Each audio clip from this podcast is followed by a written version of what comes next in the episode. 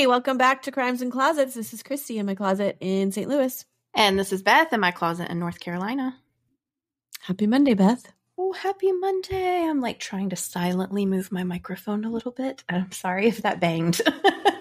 I was like, you can hear every little thing on these things. So I know. it's not a big deal. Just needed to adjust it a minute. Yeah. How's it going? It's going well. It's going well. I hear we have another Patreon. We do. Dana L. Thank you so much for joining our closet. Welcome in. Yes, welcome. We appreciate your support as always. We do. We've got some nice reviews that we've got coming in, which has been really Mhm. nice. Some YouTube subscribers. Mm-hmm. So that's super nice. Yeah, well, good. You have to subscribe to YouTube because we are going live in a couple weeks. Yes, we on are. the 29th. Yes. Woo! At eight o'clock Eastern Standard, Yes. seven o'clock Central. What is that? Pacific. Six? I think. Five? Or is it three hours? Three Oh, hours Pacific? Five. Oh, that's early. Yeah. it's a Wednesday night, so you're gonna have to like happy hour early with us Yeah. if you're Yeah, exactly. if you're West Coast. Wine Wednesday, 7 p.m. or whatever Central Time, all the other times that we Yeah. just mentioned. Third anniversary. So yep, we're gonna watch us. do some cases and record an actual episode and you guys get to see it and you Mm-hmm. can comment like type in a little comment or a question and we'll try to get to those so it'll be probably longer than our normal like 40 minute 40 45 Mhm. minute thing so but it'll be fun Yes, it will be. And we'll be giving away some merch. that's right so we hope you guys someone. can celebrate with us Yeah. Um monday something Mm-hmm. happened to me and i've been waiting to tell you about this because it was a whole thing so so my kids ride the bus to a central located bus stop so it's not Okay. like it doesn't drop them off in our neighborhood or at my house or at the end of the street or whatever i have to drive like five minutes to get Mhm. them from the bus stop and park and then drive home so on this day monday my husband decided that he was going to wash my car for me, which is so nice, right? Mhm. so he washes the car and then he said to me, Oh, it's going to be so nice for you to pick the kids up today because the car is so clean and it's so nice outside and you can roll the windows down and, you know, sing your songs or whatever. And he's like, It's just going to be so nice for you. And I'm like, Okay, thank you you know, he's just proud of himself that he washed the car. So I drive to the bus stop. I do, in fact, roll my windows down and sing Taylor Swift. And I get there and I go to get out of the car because I get out of the car and stand because I don't want to sit in my car. And my running boards in my car, it's like you put butter on them or something.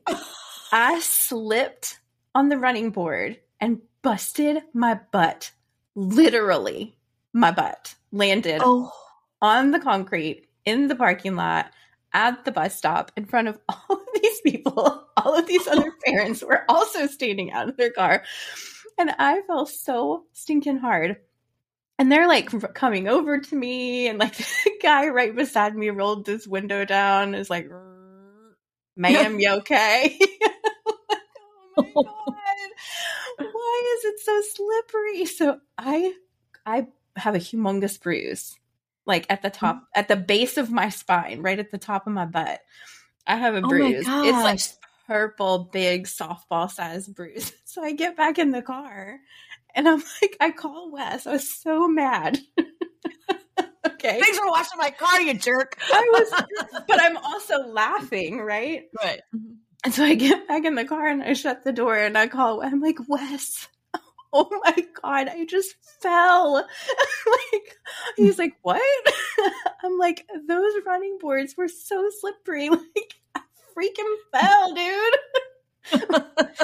and so then I'm driving home and I'm thinking about it. I'm like, why was he so insistent that I drive my car? Because like sometimes I'll take his car, but he was like, "You'll have such a good time driving your car." I'm like, "Are you trying to? What was this about?" Oh my gosh. like, so I'm thinking about this on the way home, and when I get home, I pulled in, and my neighbor was outside, and I was telling my neighbor about it, and she was like, "Man, it's almost like you planned that." I was like, "See, I'm not the only one. And so Wes comes walking outside and she's like, I hear you tried to murder your wife today. He's like, um, most people would be like, thanks for washing my car, honey, but not my wife. My wife's like, I see you. I'm just glad you didn't like bonk your head Exactly. when you like slid off. yeah, it was my phone went flying. Like it was not a low key fall. Right. You couldn't was- just play it off and be like, nothing happened. No, I just tripped. Like, no, I was like laid out.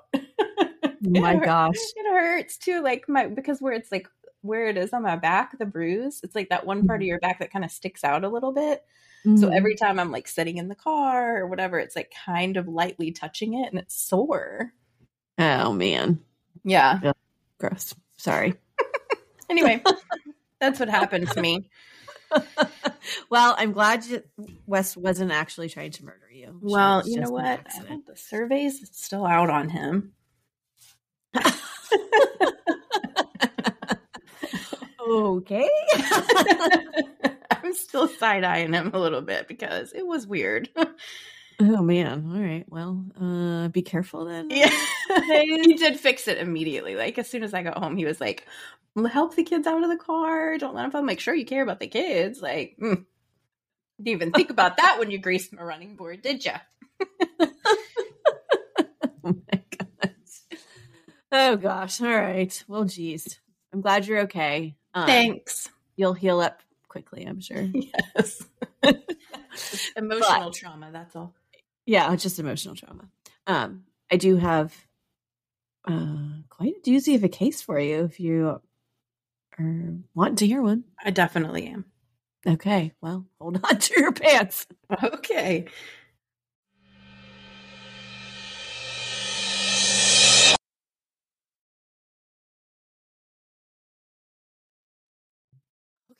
So, the case that I have for you today is quite a bit different than the norm. Oh no.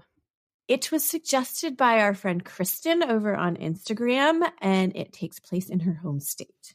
Okay. Hello, Kristen. Hello, What's the home Kristen. state? We are going to Ohio. Ohio is my neighbor where I grew up. Yes. Well, it's my neighbor now. Oh, I like that. I think. Is it? Is there something in between us? I don't know. No, I don't think so. Anyways, it's seven hours. It's a seven hour drive to where we're going today. Okay.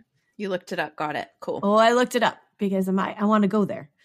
Oh. Um, it has the case case, I guess. It has Watcher, the Watcher kind of vibes, oh, okay. like the show.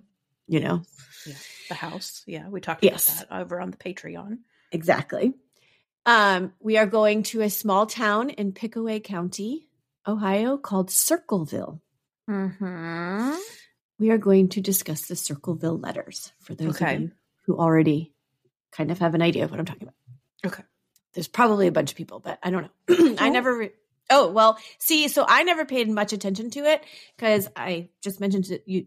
You mentioned to you that a couple months ago, Emery and I were watching Dateline because we randomly watch it when we have like nothing else. We're like, oh, let's just throw in a Dateline, and this one came on. This Dateline episode came on, and I remember just being like doing something else and not really paying attention, and kind of it didn't draw me. You were in, texting me. probably. Highly likely. yes. Or I was playing cribbage with Emery. Oh, on yeah, so anyway, also So- also could have happened. yeah. So it, it didn't like pull me in where I had to like really pay him attention. But now that I've actually looked at it, it's actually kind of very intriguing and interesting. So Okay. Well, I'm we'll intrigued. Okay.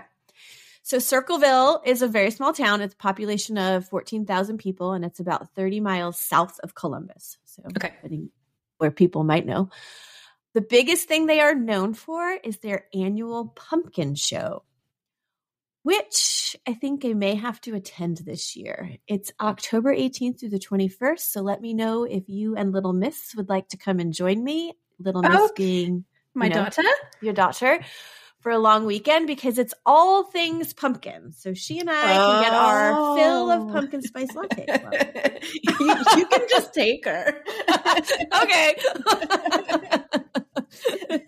um, they have pumpkin contests like biggest pumpkin. Like 2022's winner was 1,837 and a half pounds. Oh my gosh. Okay. That is a big pumpkin. It is a big pumpkin, and there's much Make a lot of lattes out of that pumpkin. exactly. There's a little uh, Miss Pumpkin show where it's kind of like a, you know, Miss whatever the state, but it's not really. I don't think it's the state winner, but a Miss Pumpkin show and a Little Miss Pumpkin show. Okay. Um, their water tower is even pu- painted as a pumpkin. So this is cute. Just known. I and I just feel like if you look, they they have a whole website devoted to this like pumpkin show. So it looks actually like a lot of fun, and I'm like, that would be a fun weekend, like something yeah. to go into and just experience. So anyway, I'm not kidding. If you want to go, let me know. I love this. so, okay. Anyways, it's not always sunshine and pumpkins for Circleville, though. so around 1976 or 1977, it's kind of like debated when this started. The residents of Circleville started receiving anonymous letters. Most of them were letters that would threaten to reveal some sort of secret that they knew Ooh. about you. How this person knew all these secrets, I don't know. They'd go out to businesses, schools, even sent to the sheriff's office just and just in general residents, like individuals around the town. The biggest of which came in early 1977 to Mary Gillespie. Mary was married to Ron, her high school sweetheart, and the two had decided to settle in Circleville, where they had two children. And I don't know for sure, but I'm pretty sure they were either from Circleville and they just stayed, or like somewhere like pretty close by, and they okay just, they stayed local. It's from what I can tell. okay.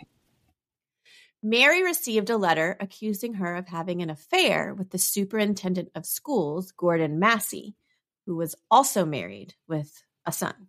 Okay, did she? Well, she says no. Okay, of course she's sure. Got it. We, are we're, we're gonna get to more. It, will be that question will kind of be answered later.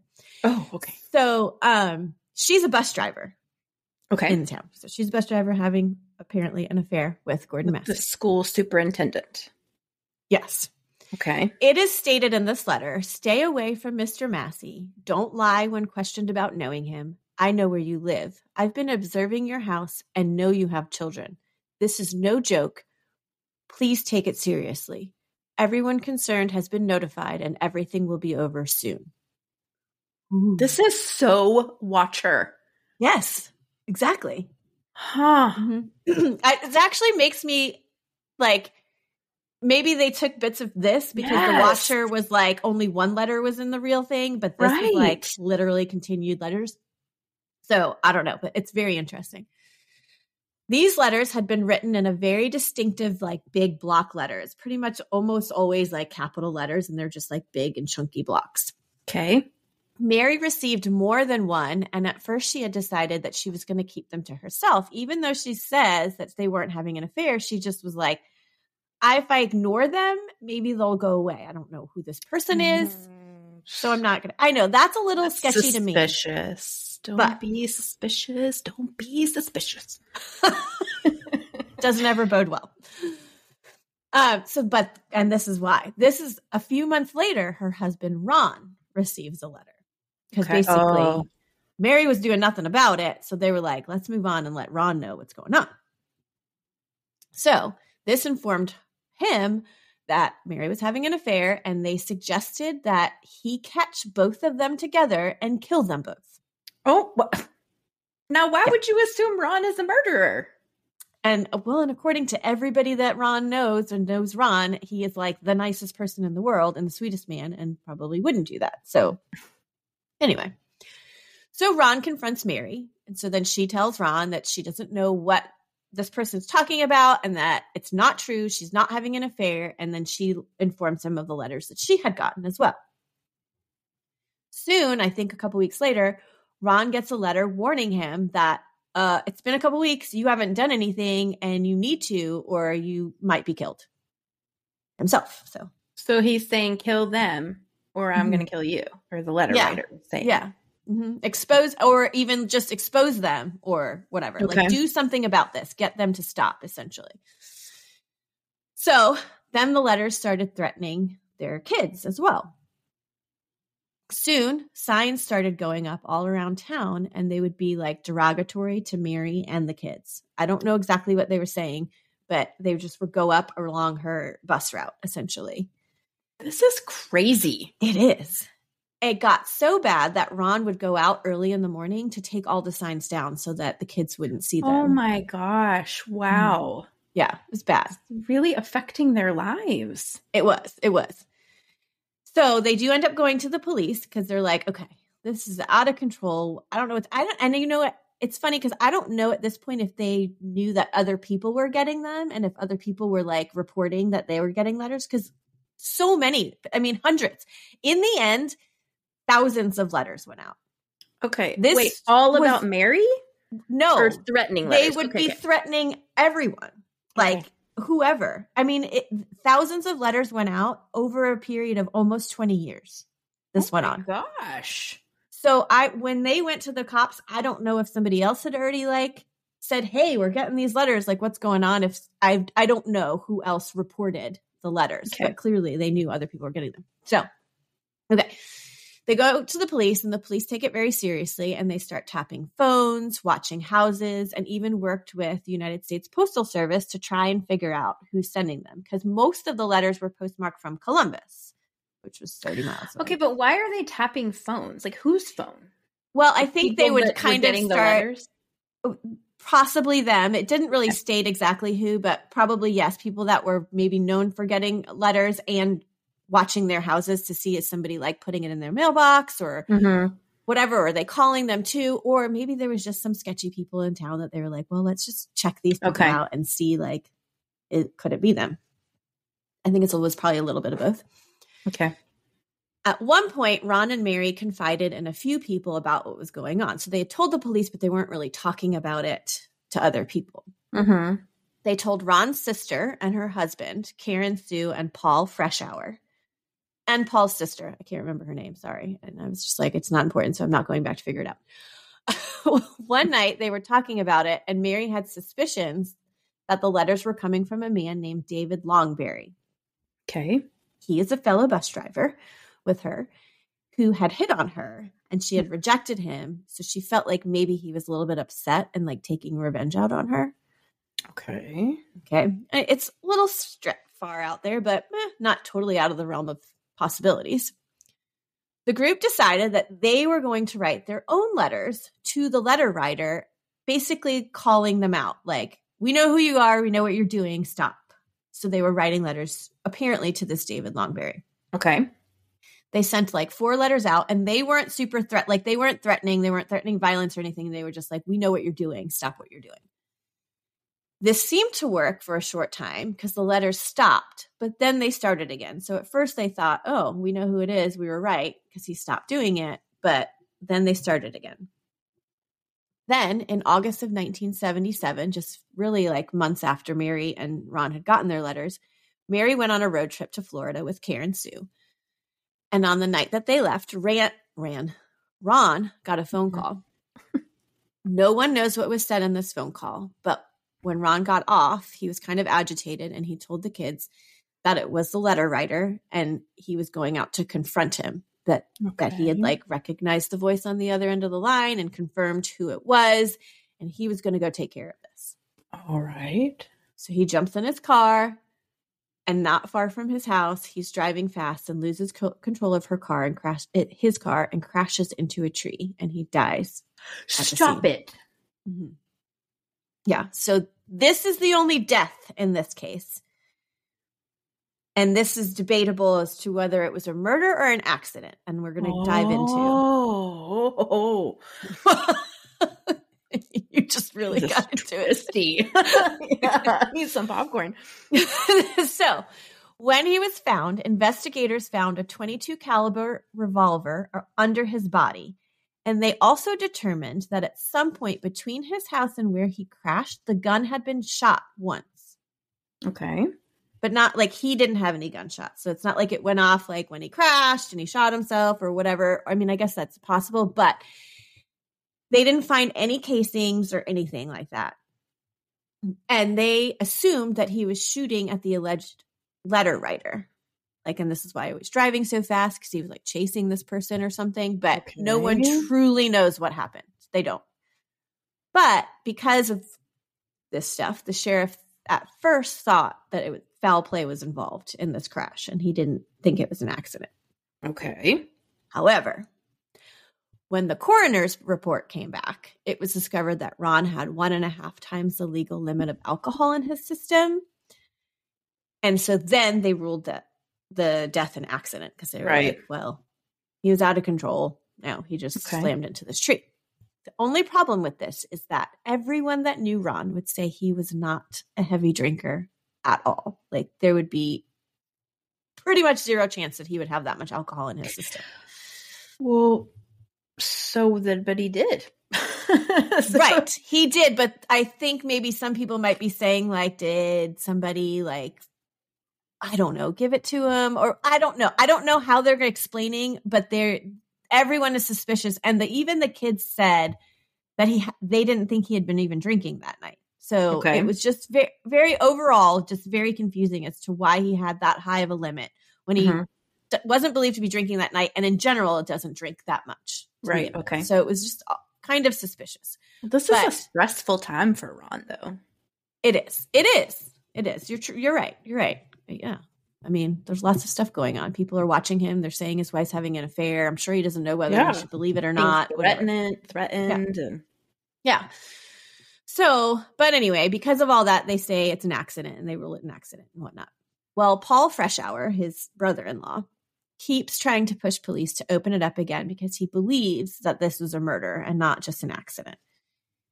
After all the after all, all the letters did threaten his life at some point, and police did question someone about it. There was apparently a person of interest, but this person passed a polygraph and I believe had an alibi, and this person is never named okay, but some people believe it to be David Longberry. That huh? Okay, other, but it's not known at all. So anyway, at some point after Ron dies, Mhm. Mary ends up admitting to having a relationship right. with Gordon Massey.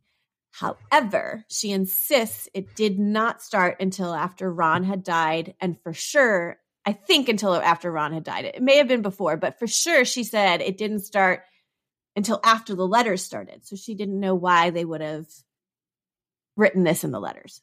But there's a lot of people that question her timeline on things. Uh-huh. So Yeah, me. anyway, she's very I- beautiful, by the way. The pictures that I Oh, that's good. not that that matters, but anyways, her, her face just picked like popped up in my head when I said all that. So, anyways, Hmm. so the letters terrorized the residents of Circleville, like I said, for almost 20 years. Over time, the letters got worse, and the writer would even threaten Mary's daughter.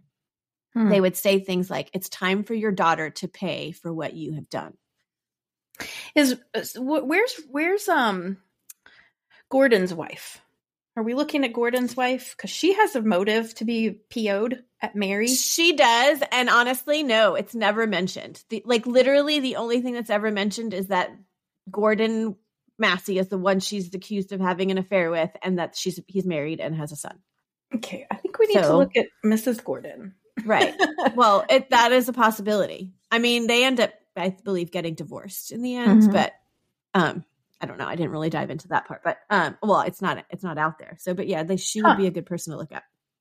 So, on February seventh, nineteen eighty three, so this is like several years down the road, Mary's driving along her bus route and in an empty bus, and she notices a sign along the side of the road, and the sign is very derogatory towards her daughter, basically stating that Gordon Massey has been intimate with her thirteen year old daughter. Oh my! daughter. Now why why are we bringing the kids into it now? Come on, that's just know, nasty. It's ridiculous. It's ridiculous.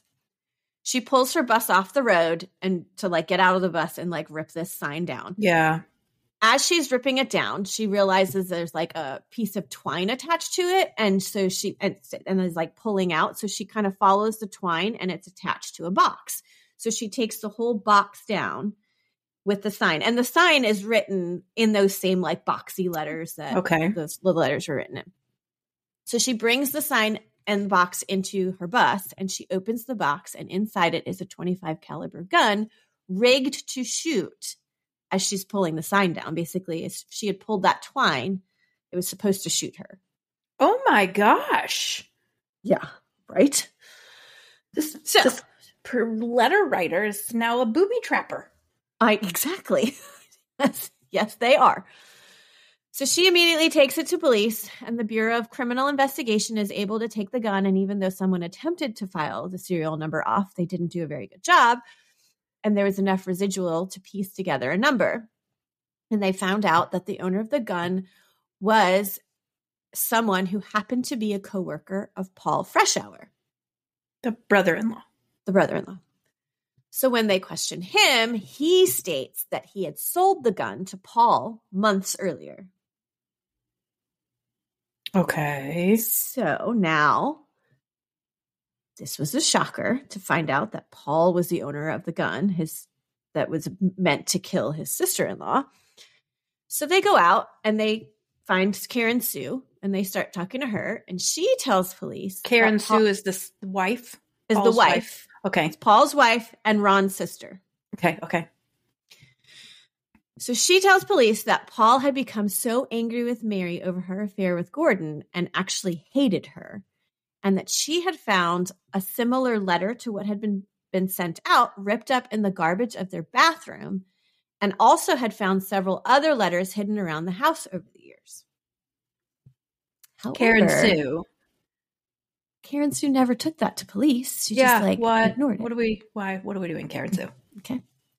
So police bring see something, say something. See something, say something, Karen Sue. Police bring Paul in to question him, and he's very cooperative. Totally says, Yep, I own that gun. It's been missing for weeks. I hadn't really thought about it until now when you found it. And they also ask him for a handwriting sample. And so they give him like an envelope from one of the letters and is like, copy that down. Like, copy it exactly the way you see it. Then they give him a letter and say, copy this exactly how you see you it. can fake handwriting, right? Well, yes, but okay. Hold hold on one second. Okay. They also then take a letter and read a part and say, write this down exactly how you were writing when you were copying.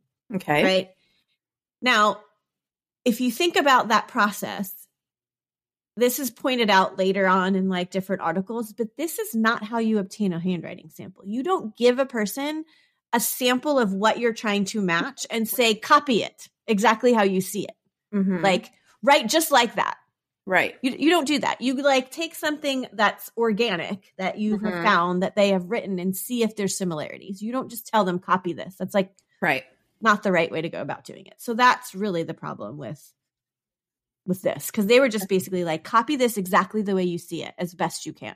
Yeah. So he was like Make supposed your to try. handwriting look like this handwriting. Sorry. Yes. Yeah. Okay. Exactly. So, okay. So they also give Paul a polygraph, which they say he fails, and he is immediately arrested for attempted murder. Okay. Paul is indicted of, in March of 1983 with a trial date set for October 24th of 1983. Things happened really quick back then. I know, Probably right? in small towns, it's a little bit easier because things aren't really happening as often, I imagine. But They're all you know. hyped up on pumpkin spice lattes too. you know? exactly. They're like, let's get this done. Come on, let's go. Coffee jitters. okay, so in the trial, Mary testify, testifies about finding the gun and how the handwriting on the sign matches the handwriting from the letters. A few of the letters were brought into evidence against him, but let me also mention at this point that he's not on trial for writing them, like at all. They're not trying to like prove that he's the person that writing them, but they're using them against him in court. Okay. So they used the handwriting samples taken, and one expert testifies that the letters could have been written by Paul. Mm-hmm. And then Paul's defense hired an expert to talk about that. And then that guy also states that it could have been written by Paul. So Okay.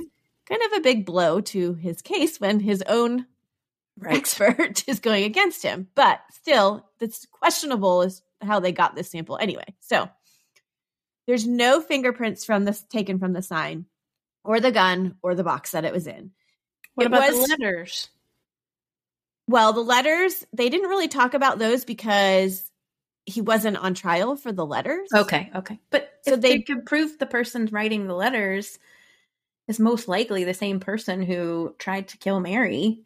Right. And I will say that fingerprints from the letters were not brought up until years later, like just Okay. a couple of years ago. So maybe they didn't have them or they, I don't know, it wasn't being talked about. I don't know why, but nothing about fingerprints on the letters were brought up until like literally a couple of years ago Okay.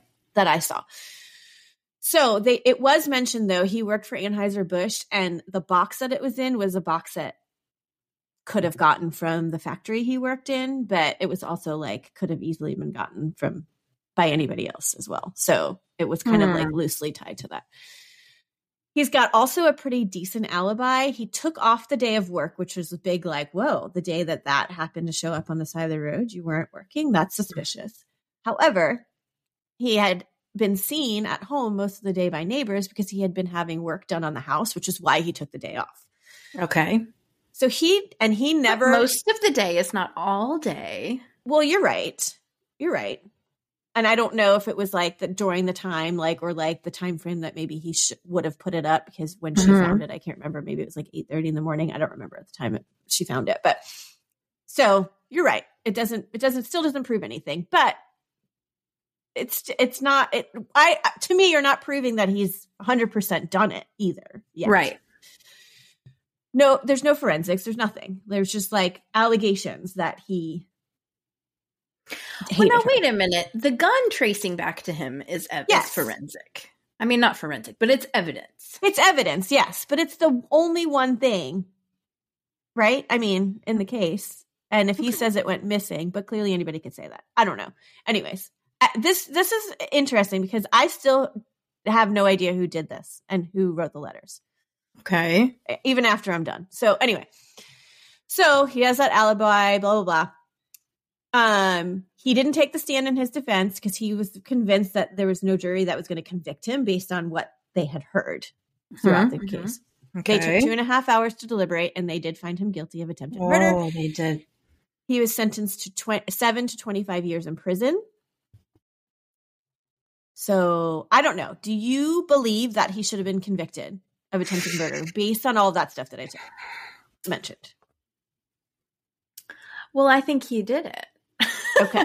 So then, yes. So then you think he should. But now, wait a minute. That's not. But if you you're looking at the trial, like, Right. and what they're giving, that a lot of it's circumstantial. It is, but it's but, but it is.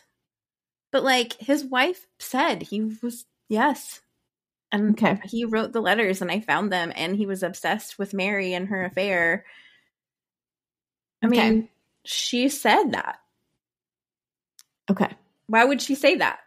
We're Why would she frame her? Oh no, really? okay, okay, okay. And it just Wrapping up here. nope. Just a minute. Just a minute. okay. So here's where things get even more interesting. After Paul went to prison, the letters didn't stop. Oh. Hundreds of letters were received after he went to prison. Some accusing the sheriff of covering up Ron's death, like it wasn't an accident, sheriff, but you're saying it is. But he, so you're covering it up. Another accused the coroner of being a pedophile. Well, that's random. Yeah, it was. Okay. but not so random. After seven years, Paul was up for parole, and even though he was an exemplary inmate, he was denied because it was said that the letters ramped up in the weeks preceding his parole hearing. So that's why they denied him, which is a weird reason to deny him. But anyway, a letter was even sent to Paul himself in prison, basically stating, When will you learn you won't get out? When we frame someone, we do it right. We? Was Well. it Karen Sue? So. I don't know. I'm going to tell you, I don't know. And the warden even stated that Paul was held in isolation and was not allowed to have paper and pen. And Right. all of his mail in and out was inspected. And so he was like, it's impossible for him to have written these letters. Right. But there are people that are out there that are saying that he had done all written all these hundreds of letters in advance and had somebody send them while he was in prison. That would have taken a freaking lot of planning. Well, yeah, and also if I'm assuming the letters are probably talking about things that are relevant to that time, and so he couldn't have written a letter five years ago that would be relevant to threaten someone today. Right. And to last for 10 years. He ends up spending 10 years in prison. It's Karen Sue. It's Karen It's Sue. So crazy. Okay.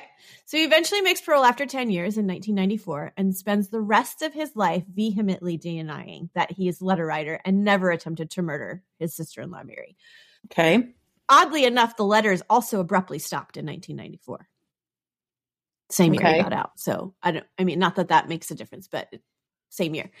He's tried to get the case reopened and plead to the courts with evidence. There's a 164 page Word document on a website that outlines all of it. And I'm sorry, but I did not have time for that.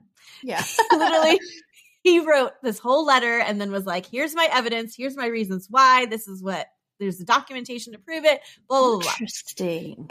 But Paul dies in 2012 at the age of 70 without ever figuring this out and still insisting he's innocent, but everyone's still believing that it was him because he was convicted and he was like obvious and whatever. Okay. But so you have asked who would have framed Paul. So some talk about Karen Sue. At the time that she made the accusations, they had been going through an awful divorce because she had allegedly cheated on him. She lost her house and her son because Paul had gotten complete custody of her son. So Why? some- I wonder why. Is I don't know why. In some way, I mean, Yeah, she could be. She was at that time living in a trailer on Mary's property. So, okay. yes. People questioned why she had never gone to the police when she found the letters in the house, but she, and then she mentioned it when she was questioned. And also, there's no evidence of the letters because she said she threw them away. So, there's Mhm. really, like, except for her word, Mhm, no mhm. true evidence that she had really found these letters. It's also speculated that Paul's son, Paul suspected his son having something to do with it, Oh. but uh, other family members that were on like Dateline and whatever heard him say that, but said he would never would have said that out loud because he would never like implicate his son in this. That's just the kind of person. Like they basically like paint him as a very awesome, honest person Mhm. and would never have wanted to like make his son out to be a villain, even if he thought that it was possible. Like he just wouldn't have done it. And after he'd gone to prison, his son never visited him and stuck by his mom's side. So he just kind of cut off his dad. Hmm. And when he was 30, he ended up shooting himself. Oh no. And some believe it's because he couldn't live with the guilt of everything he had done over the years. Um, but others believe it was just because he had a tough life. This all was looming over his head his whole life. His dad was a letter writer, possibly an attempted murderer. You know, like maybe that's the reason why he was struggling so much. Yeah. But, anyways, okay. So sorry. But years later, podcasters, not us, but some other ones, Until now. yeah. Take a dive into this, and also a former FBI investigator. She dove into this case, and when looking over the letters, her belief is that it could possibly be a woman who was writing it. Karen Sue. Could be.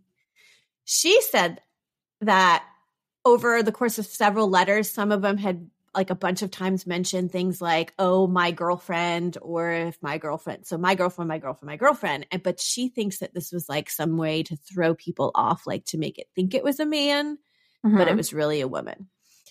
She also believes that this person was also not very well educated based on misspellings that were found in the letters and whatnot. And she mentions Paul has two college degrees and a master's. Mhm. So she's like, kind of like on the fence of whether it could be Paul or not based on Okay. a couple of those things. It's also brought to light in the 90s that another bus driver had come forward stating she had driven past the same spot the sign and the gun were found in 20 minutes prior to Mary driving by and Okay. finding the sign. And she saw a very large man with sandy colored hair on the side of the road next to a yellow El Camino. The An man was El Camino. El Camino. Oh. this man pretended to be peeing as she drove by, so she didn't get a look at his face. He, he turned away and was Okay. he was doing that. Well, this doesn't match Paul's description. He's not very large and he has dark hair and like Okay. dark mustache. So they were like, hmm. And I'm guessing not an El Camino. And no. But Karen Sue had been dating a larger man with sandy hair at the time, and her brother had a yellow El Camino. No way. I think it's Karen and her So- boyfriend. Exactly. This is a push in the direction of Karen Sue setting him up. again, all speculation though. My biggest thing with Karen Sue is her brother Ron died in this. Like, why would she want to hurt her own brother and his children? Well, well, she, it he could have been drunk and wrecked the car. That is still Mhm. questionable. So you can't really say that she wanted him to die. Well, yes. Yeah, that's true. That's true. Or like even if he wasn't drunk, which I mean, it, clearly it shows he was, and he just was driving so fast he lost control, like because he was like enraged about this. Or chasing Caller. someone. Yes, exactly. So yes, fair. She didn't want, but still, like, why would her focus be like just to set Paul up, or, or, or like, okay, she has nothing to do with the letters. She wasn't writing them, but she was setting Paul up, saying it was him, even though maybe Mhm. it wasn't her. She didn't know who Mhm. it was, but she was like, "I'm going Right. to set Paul up to get in trouble for this." She's setting at him up because she's met right because they were going through a bad divorce because he was getting custody of her child because she was unhinged right? Yeah. and she was the one who was obsessed with Mary having an affair obviously Well, I so mean- I'm I'm more on the train of she just did this just to set him up, and that she didn't really have that she wasn't running the person writing the letters. You know okay but she could have gone to police years earlier and said I found these letters in our house I think Right. it's my husband Right. That's why But I'm saying I think she, She just waited. set him up. Yeah. Right hmm Like just using this as a way to set him up since they linked him to the gun. uh-huh, She's like, uh-huh. oh, well, I could say this and really get him in trouble. Kind of. right right I don't know. I don't know. It's all very, very interesting. Okay. So on the other side of things, now we've got a, ha- a new handwriting expert that took a look at the letters. This lady was on Dateline. Um, and the lady who did the Dateline um, show, she like lived in Columbus at the time. okay So she, I think this was like a personal thing, and that's why she wanted to cover it. But anyway, so she took a look at handwriting samples of Paul's, ones that had been written organically. like okay they found like cards he had written, addresses he had written out, blah, blah, blah. So she found over a hundred examples of why it could be Paul. One of which, they only gave a couple, but one of which was a G. So the way the G was written in the letters looks like the number six. And when Paul wrote G's, which I guess apparently is very uncommon, like there's not a lot of people that do that. I don't know why, because it seems like it would be more common to me, but Yeah. I'm not I'm not a handwriting ex- expert. So anyway, she said that Paul wrote his the same way. Like when he was just Mhm. writing, it would always look like a six. Another was the way he wrote the number three. It almost looked like a cross between a three and a two. Like it would be like a three, then like with a little loop at the bottom of the three, like Oh, yeah, at the bottom of a two, weird and almost like he didn't know which one to write, like in the in a zip code. Like, oh, I don't know if this is one zero three or two, so let me make it look like both, kind of thing. okay So, and that was the same. Like the letter writer had that kind of like double double letter or number. That is interesting. So, okay. So she says on Dateline that she would go in court and testify that it was Paul. Hmm. And that she's like, I don't do stuff like that unless I know I'm right because I'm ruining some, I could very well be ruining someone's life by what Right. I'm saying. So I'm right. She's like, I'm right. She's like, she snaps up in a Z forma- formation. Like, I am right. three snaps. Sorry, it should have been three. Anyways, okay.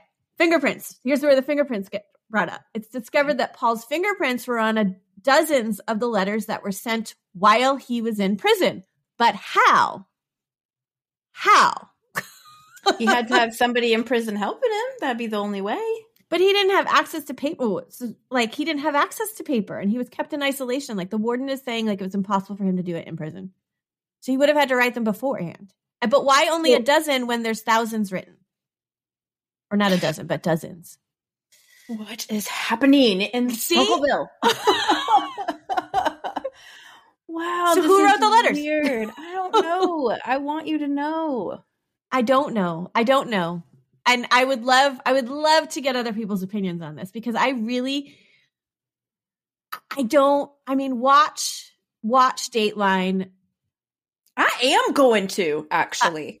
I Only have because the- I kind of want to see that Z snap thing from the. Oh No, well, I'm she kidding. didn't do that. But I know, I know. I'm just teasing. do you remember that three snaps up in a Z yeah. formation? yes, Isn't it in living color or something? may or may not still use it on occasion. Okay, so please let us know what you think. Write us about this. Um, yeah. but I have a couple fun facts. I think it's Karen Sue. Okay, I really do. I do think that she set Paul up. Something in me doesn't believe that he could have written him. He's also takes place in the Unsolved Mysteries episode that they aired in 94. Oh, an OG had- one. Okay. Yeah, literally OG one.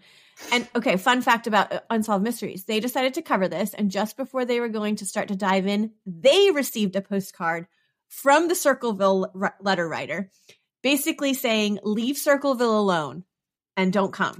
So whoever is writing the letters knew about the document, the unsolved mysteries, because they don't release beforehand what what cases they're going to cover. Yeah. Right. Karen Sue, Karen Sue would know, don't you think? Don't you think she would know that? I do. She probably would. And apparently she wasn't happy about it. Like she was like literally sitting in her car outside, like watching people who were going in to do interviews. She refused to participate. Hello, hello. So anyway, so it's very interesting. Okay. I can see clearly now.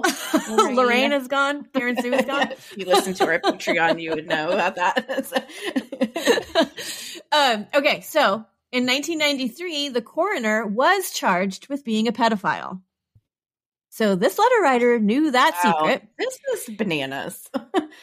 Gordon Massie ends up getting a job in another county and ends up having to be asked to leave his job because he's uh, found to have a relationship with another teacher or another person, employee in the county. David Longberry ends up in 1999 raping an 11 year old girl, goes on the run. And in one article, it stated that in 2020, he was still wanted by police. Like he was never. But another one says that he completed suicide in Texas, but I literally have no idea. Like I've not been able to confirm, and I was searching, searching for Mhm. that. So I kind of believe that he went on the run and he's still on the run. And there you go. And there you have it. That's all my fun facts. That's all I my- I'm not okay. I am not okay. Mhm. Not all right. no clue. Kristen, what do you think? That's what I was just gonna say. I was I wrote down to ask you if she gave her opinion. She did not. She did Well, not. darn. I know. I should have asked. Well, I didn't ask her either. I'm gonna go watch these shows because you know I am Yes. and solve this for everyone. No, Okay. I'm totally teasing. Fair. Um, but I w- I'm gonna tell I'm gonna tell you if I still think it's Karen Sue after I watch everything. So right Okay. now, if I had a million dollars, no, I would not bet a million dollars on Karen Sue. That's a lot of Mhm. money. Ten. Like a yeah, like ten. right now, my ten dollars, my dime is on Karen Sue. fair. Fair. Fair. I, I mean, I- I, do. I. She's very suspicious to me, and something in me doesn't think Paul did it. It has to be somebody connected to Paul, though. Yeah. Has to be because the gun, the knowledge, the fingerprints Mhm. has to be. I know. Well, I'll send you the episode numbers and whatever of the two shows. I mean, they'll be linked in the show notes, but I'll send those to you so you can watch them. Thank you. That'd be great. I gotta go. But the Circleville one, I don't think was that long ago, unless it was like an older one that we just happened to click on. But literally, like when it first started, it was something that I was just like, eh, this isn't going to be anything. I just totally should have paid attention. Yeah. really interesting. What a ride. Okay. Well, we are going to go to Circleville to the uh, pumpkin festival one day and get a latte and maybe we'll meet Mary. I don't know. yeah. Bump elbows Karen with Sue, Mary. don't don't come for me, Karen. Sue, don't come for me. Don't start writing me letters. Oh my gosh. These people, I guess, could be dead. They'd be pretty old. Seventies, yeah. Well, you said he died in 2012 and he was 70, so Right. And, I, and nothing was written about it. I tried to find out if Mary was still alive, but I couldn't find anything. Mary Gillispie is apparently a very common name. yeah. Karen Sue. Yeah. So. Okay, well, thanks for delving into that. Thanks, Kristen, for that suggestion. This was a really interesting. It's nice when we don't have a murder sometimes because Mhm.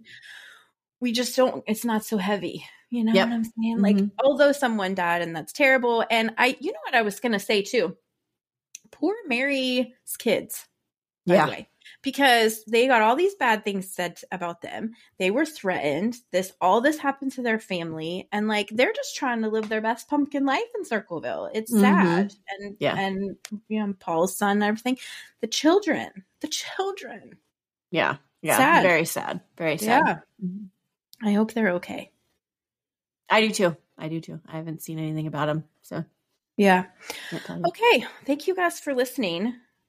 Yeah. I don't know. I did not hate this case. I did not. I didn't either. Really invested there for a minute. I probably made some really funny faces. 'cause I know at one point I was like, oh, there it is.